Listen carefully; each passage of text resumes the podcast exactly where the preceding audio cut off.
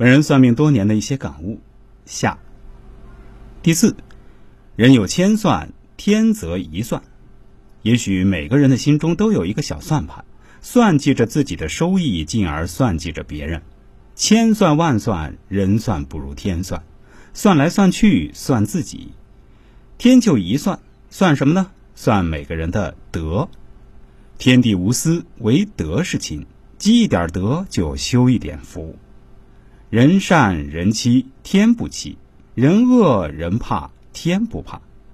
人有善念，天必佑之；人若忠厚，福必随之。第五，人情世态不宜太真。事情看冷暖，人面逐高低。世俗的人情根据人的处境穷通而变冷变暖，人的脸也随着对方地位的高低而变得热情或冷漠。趋炎附势是世人之常态，认识到这一点，就应当看淡人情的变化。失意时受到冷落，也不必骂一句“狗眼看人低”；得意时受到追捧，也不必飘飘然，还是要保留一点清醒。俗话说：“凡事不能不认真，凡事不能太认真。真诚待人，以真面目见人，这个要认真。至于对方是否真诚，是否真面目，却不必太认真。”第六，直木先伐，干井先结。修持挺拔的树木先遭到砍伐，水质甘甜的井先枯竭。木秀于林，风必摧之。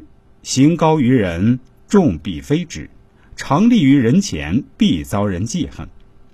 见不得别人好的心态，是人类嫉妒情感的一种表现，也是一种比较普遍的社会现象。所以，一个人有才华是好事儿，但是不要四处张扬，锋芒毕露，恃才傲物，只能显出自身的浅薄，也会给自己带来灾祸。第七，中和为福，偏激为灾。心态平和，做事中庸，这样的人是有福的；而性格偏激执拗的人，往往生活不顺利，甚至惹来祸患。曾国藩任两江总督时，有人向他推荐了几个人才，其中一个叫刘锡鸿。刘锡鸿文笔很好，下笔千言，善谈天下事，在当时很有名气。接见后，曾国藩认为刘锡鸿满腔不平之气，恐怕不能长久。不久，刘锡鸿作为副使，随郭松涛出使西方国家，两人意见不合。刘锡鸿写信给朝廷，说郭松涛带小老婆出国，与外国人来往密切，有辱国家形象。郭松涛也写信给朝廷，说刘锡鸿偷了外国人的手表。当时主政的是李鸿章。与郭松涛关系密切，于是将刘锡鸿撤回，以后不再设副使。刘锡鸿对此十分怨恨，上书皇帝，列举李鸿章有十大可杀之罪。当时朝廷正倚重李鸿章办外交，没有理会刘锡鸿。刘锡鸿气愤难平，变得更加偏激，常常对人出言不逊，同乡都对他敬而远之。刘锡鸿设宴宴请客人，竟然没有一个人去。不久，他就。